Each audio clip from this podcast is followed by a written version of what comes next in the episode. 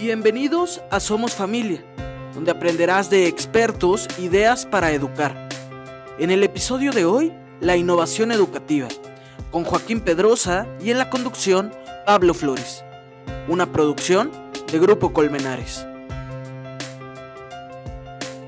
Bienvenidos a Somos Familia, nos da mucho gusto estar en este espacio una vez más con todos ustedes. Además que el día de hoy tenemos un invitado muy especial de la mano de un gran tema. Él es Joaquín Pedrosa. El día de hoy vamos a platicar sobre la innovación educativa.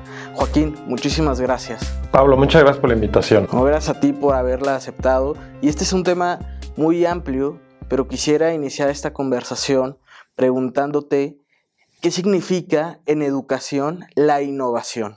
Implica muchas cosas, Pablo. Se trata de que la labor docente cambia eh, yo diría que es un giro de 180 grados. Eh, el profesor deja de ser protagonista del, del aprendizaje. Del aprendizaje, sí. Y eh, en el caso de los alumnos son los principales protagonistas.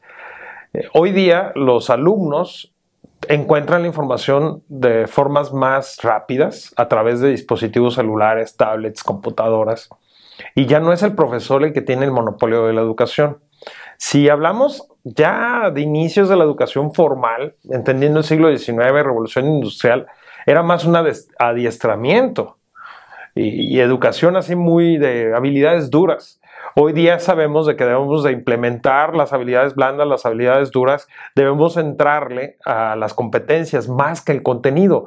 Esa es eh, la, gran, la gran cosa que se tiene que ver como la innovación. Claro, y es lo que significa, pero ¿Qué implica en un centro educativo para el profesor llevar a cabo esta innovación educativa en sus aulas, con sus alumnos, etcétera?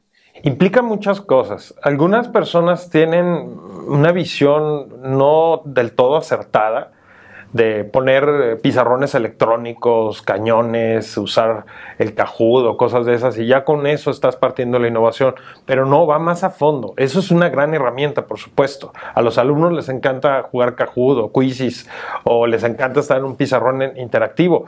No, se va más a fondo. El alumno ya debe de crear eh, situaciones. Por eso el aprendizaje basado en proyectos es un punto de partida muy interesante porque abarca muchas cosas. Abarca el trabajo colaborativo, abarca el hecho de que investiguen, abarca de que el alumno encuentre el conocimiento y sea competente. Ya no tanto eh, el contenido. El contenido ya es un pretexto para llegar al alumno y que el alumno sea capaz de adaptarse. Y ahora con los tiempos de pandemia, pues tenemos que cambiar de manera más estrepitosa, entendiendo que la educación ya no es lo mismo.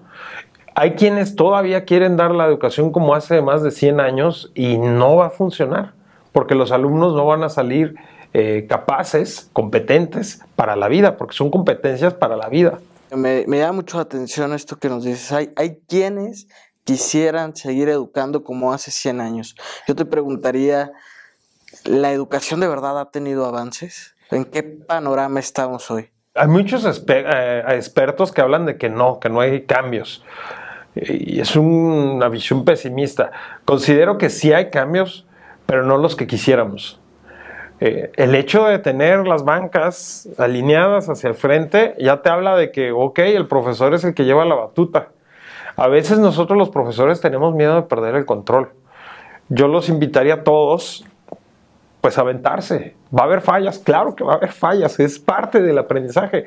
También nosotros tenemos esa, eh, esa situación de que no podemos fallar, no podemos fallar, el, el fallo, el reprobar es malo y no necesariamente es malo, el aprendizaje también se dan las fallas y es algo que debemos empezar a trabajar. Entonces, imagínate un aula en la que el alumno llegue y pues el profesor le dio un proyecto antes, y él va a los libros a resolver ese problema. Y en una plenaria, pues sí, ya platicamos entre todos, pero ya no es de que el profesor se pare y, dé las indicaciones y abra la, eh, la página fulana de tal y hagan estos ejercicios y yo te reviso y palomeo y te pongo la calificación. No, se trata de, ok, va a haber un encuadre, va a haber esto, va a haber aquello, una introducción y vamos a trabajar en solucionar este problema. En Suecia, por ejemplo, hay una universidad que se llama Hyper Iceland que no tiene profesores como tal. O sea, el profesor no está ahí. A los alumnos les dan un caso y ese caso lo tienen que resolver. Cuando acuden al profesor, pues van con el director de tal empresa o van con un asesor y le preguntan sobre un problema específico y son los alumnos los que resuelven. Es ya una revolución que poco a poco vamos para allá. Pero insisto, hay resistencia al cambio, siempre va a haber resistencia al cambio. Yo creo que son tres cosas, perder el miedo a fallar y atreverse a hacer. Ahorita nos ponías el ejemplo de esta universidad, pero ¿qué estamos haciendo nosotros para innovar? O sea, ya hablabas de los cañones, ya hablabas de la tecnología, de estas aplicaciones que se pueden utilizar dentro del aula, pero ¿qué se está haciendo en verdad para innovar en el tema de la educación? Tiene que haber una, un trabajo consensuado entre el colectivo docente, dejar de trabajar de manera aislada, es decir, el profesor de matemáticas y el profesor de religión tienen que trabajar juntos y tienen que ir sobre una misma competencia. Las competencias no necesariamente tienen que ser para matemáticas, sino también la competencia de lógico matemático se puede aplicar en building character o la competencia de building character o la materia las materias que tengan que ver con building character se pueden enfocar en la vida cristiana por supuesto o en, en lenguaje todo se tiene que conjuntar entonces debe de haber un diseño colectivo de proyectos de trabajos, de clases en sí, para que el alumno vea como un todo. Es de repente difícil, pero ya quitar esos horarios rígidos. ¿Qué pasaría si un día, todo el día estarán trabajando en lógico matemático y al día siguiente estarían trabajando en una materia de humanidades con ideas de matemáticas?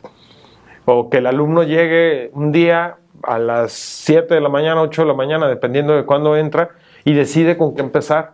Eso ya sería la revolución.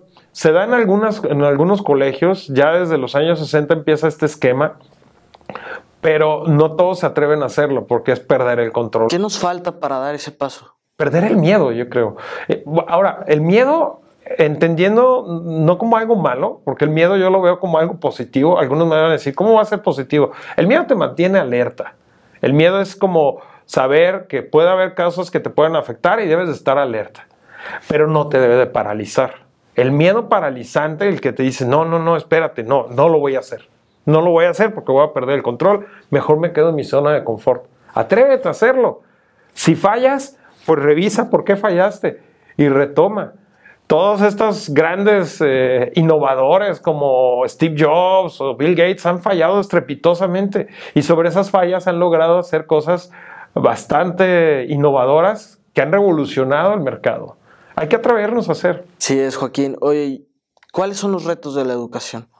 Los grandes retos es eh, dejar las prácticas eh, tradicionales, dejar el monopolio al profesor, dejar de tener el control absoluto de las cosas, que los alumnos sean protagonistas, verdaderos protagonistas, que el profesor es algo muy trillado, yo creo que muchas veces lo has escuchado, es que el profesor es guía, pues sí, el profesor acompaña, porque el muchacho es el que debe de aprender, tiene que lograr sus aprendizajes significativos y echarnos para adelante. Muy bien, Joaquín, te agradezco muchísimo este tiempo, pero antes de terminar esta conversación, yo quisiera preguntarte, más que preguntarte, pedirte que nos des una última reflexión, un último comentario, sobre todo dirigido a los educadores, a nuestros colegas que nos ven y nos escuchan sobre este tema de atrevernos a innovar. Yo puedo decir, Pablo, que para lograr la innovación tienes que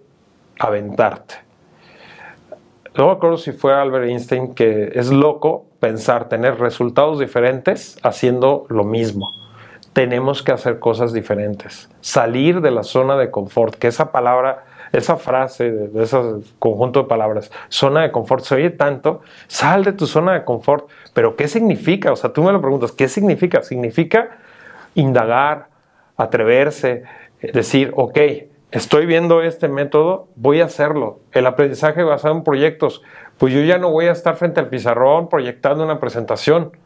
Se trata de a los alumnos les doy un encuadre, necesito que resuelvas y deja que los alumnos lo hagan. Vas a ver lo satisfactorio que es porque los alumnos logran cosas bastante interesantes que a veces ni a nosotros se nos hubiese ocurrido una solución como tal. Hay que pensar que los alumnos no son discos duros formateados en blanco.